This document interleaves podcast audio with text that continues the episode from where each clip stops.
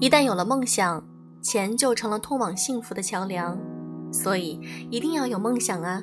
有了梦想，钱就有用了。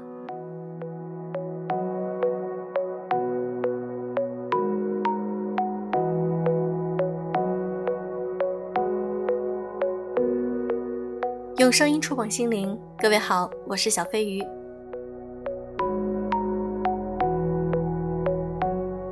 听我节目的很多粉丝们是高中生、大学生，小飞鱼很希望你们在这个阶段的时候呢，能够了解到更多对你们有益的一些东西、观念。那么今天我想和大家分享一篇文章：你现在要做什么，可以在五年后受益匪浅呢？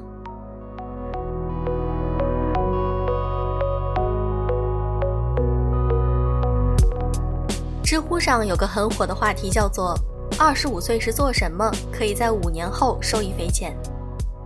其中有个答主的回答实在精彩：二十五岁时，有人跟我说习惯很重要，但没人跟我说重要到深度影响自己的生活、人生选择和生命质量的程度。因为几乎大多数人每时每刻都生活在形形色色的思维习惯、生活习惯中，比如健身、跑步。阅读、表达、写作、沟通、学习等等，所有影响我们生活、工作结果的，全是这些习惯。我们养成习惯，然后习惯养成我们，这就是习惯的魔力。好的习惯铸就精英，而坏的习惯只会阻碍你前进的步伐。在印度和泰国。有些驯象人在大象还小的时候，就用一个铁链将它捆绑在水泥柱或者是钢柱上，无论小象怎么挣扎，都无法挣脱。当小象渐渐地习惯了不挣扎，直到长成了大象，可以轻而易举地挣脱链子时，也不挣扎。小象是被链子绑住，而大象是被习惯绑住。好习惯不会背叛你。这本书中。提到的，只要在生活中养成四类好习惯，就能够帮助你抓住幸福与成功。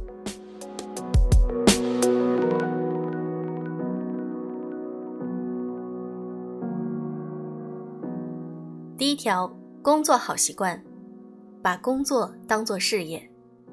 如果一个人能够把工作当成是事业，那么他就成功了一半儿。但遗憾的是，对很多人来说，找工作。谋职业不过是为了糊口混日子罢了。很多人并没有意识到，自己正在为别人工作的时候，也是在为自己工作。它也是你的事业。你在工作中不仅为自己赚到了养家糊口的薪水，还为自己积累了工作上的经验。而工作带给你的远远超过了你的薪水。从某种意义上说，工作真正是为了自己。如果能以事业的态度对待你的工作，并把它当成使命来完成，你就能够发挥自己特有的能力。即使是烦闷枯燥的工作，你也能够从中感受到价值。在完成使命的同时，你的工作也会变成一份事业。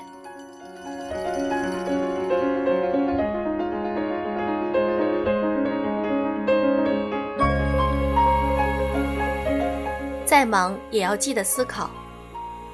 大部分人的职场常态是忙得晕头转向，茶水间里见不到你的身影，连去洗手间都是小碎步模式，午休时间还在伏案解决问题。然而，事实却很残酷，并不是工作时间越多，你的效率就越高，你获得的利益就越大。在忙碌的同时，你更需要休息，更需要停下来思考。平庸的人往往不是懒得动手，而是不爱动脑。这种坏习惯制约了他们的发展。相反，那些成大事者都具有善于思考的特点，善于发现问题、解决问题，不让问题成为人生难题。一个不善于思考的人会遇到许多举棋不定的情况，相反，善于思考的人却能够运筹帷幄，做出正确的决定。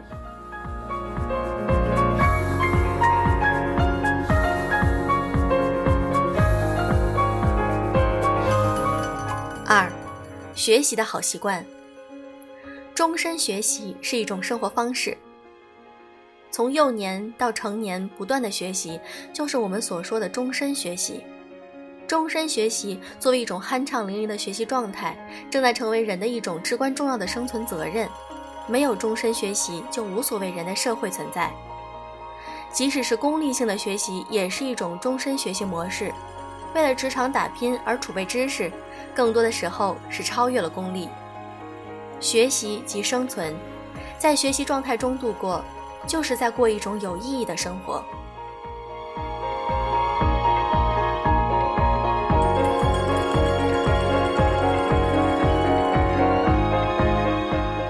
每天提高百分之一，停滞不前的人，如果不适时的提高自己，可能就会被别人超越，更有可能被淘汰。每天提高百分之一，只有不断的超越自我与冲突，你才能够耀眼于人群。一个人要有伟大的成就，必须每天都有小成绩，因为大成就往往就是由一些小成就不断积累的结果。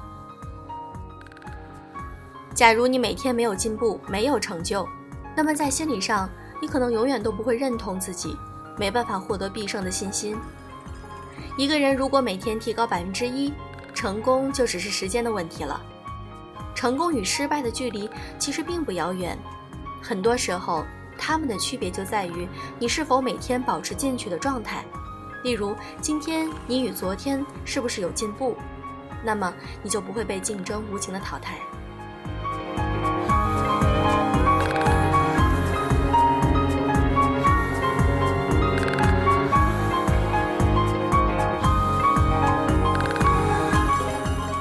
三、社交好习惯，当个好听众。不少人一旦打开了话匣子，就难以止住。其实这样做得不偿失，自己的话多了，既费精力，给他人传递的信息太多，也有可能伤害到他人。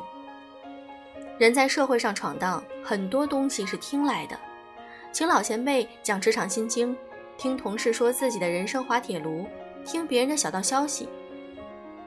长了一张嘴，两只耳朵，就是让你少说多听。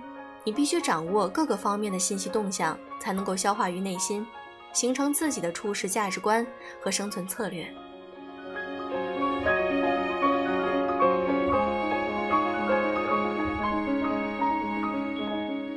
关系再好，也要留条缝隙。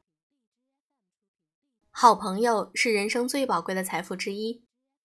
从某种意义上说，好朋友的多少决定了我们未来的道路是平坦还是曲折，是所谓的有贵人相助，还是自己苦苦奋斗？如何保持朋友之间的友谊，使它经久不衰呢？有一条定律就是：留出一定的空间，不可太完满。直率与真诚要有一定的度，对朋友可说真话，直露肺腑，倾心交谈，但并不是对一切人。也许有人会说，好朋友之间就应该亲密无间，但也有很多人遇到过这种情况，朋友的热情让你感到害怕。《友谊从天而降》书中提到，朋友之间各自的家庭、工作和其他的社会环境都不尽相同。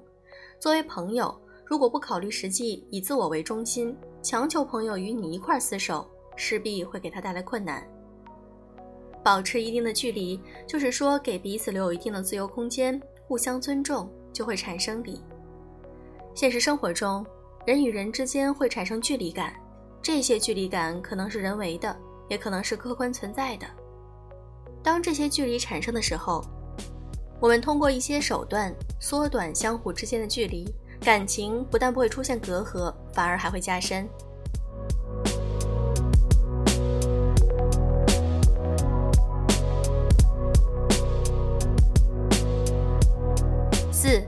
情绪管理好习惯，别活在他人的世界里。有个朋友，他说他最近想要结婚，因为他妈妈不停的催他，而且身边的朋友都已经结婚了。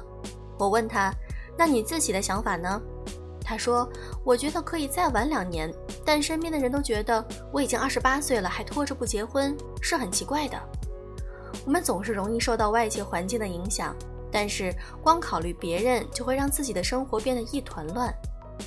如果习惯性的随大流，那有可能产生思维定式，没有自己的主见，或者即使有主见也不敢表达。而没有主见的人是不会成功的。如果你希望人人都看你顺眼，感到满意，你必然会要求自己面面俱到。无论你怎么努力适应他人，做得完美无缺，这能让所有人都满意吗？显然不可能。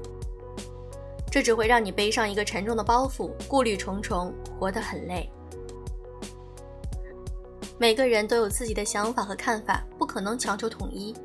你是一个哲学家还是一个创业者，不是由别人来评定的，它只源于你的内在本质。你的本质是什么，你就应该成为什么样的人。与其把时间精力花在迎合别人、顺从别人上，倒不如主要把精力放在踏踏实实、兢兢业业的做自己上。别人的目标不重要，别人的道路不重要，别人的价值观不重要，你的生活才是最重要。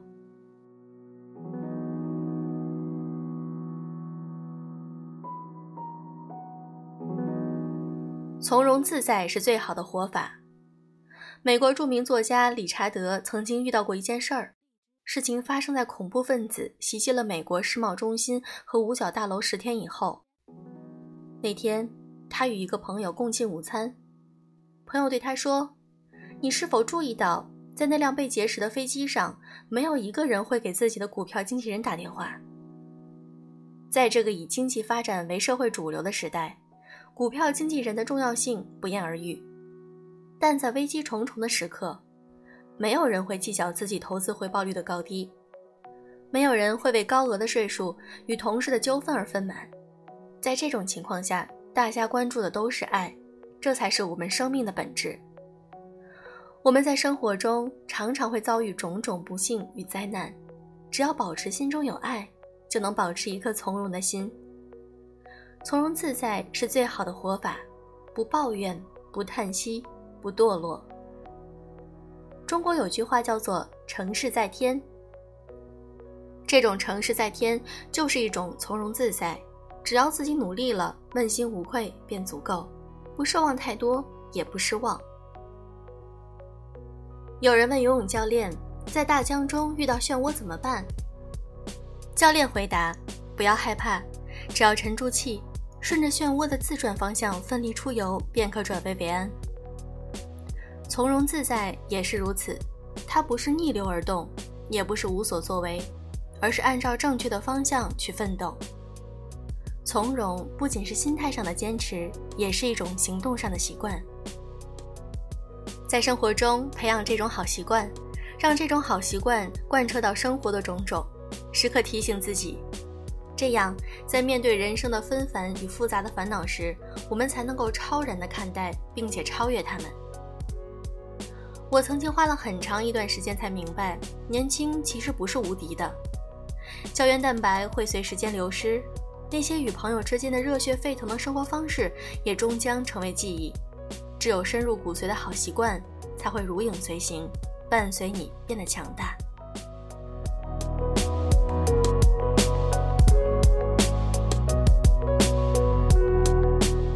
这篇文章小飞鱼分享完了。我觉得我们要从很年轻的时候，比如说从高中、大学的时候，就培养出一系列的好习惯和正确的观念。那么观念是会主动的，能够改变你的行动。坚持好你的行动，自然就会形成好的习惯、好的思维方式。这篇文章其实也适合职场中的我们，不论你现在是二十岁还是三十岁，甚至是四十岁，只要我们有愿意去改变的这种想法。我们就能够去改变。好了，今天的节目就是这样。我是小飞鱼，祝各位周末愉快。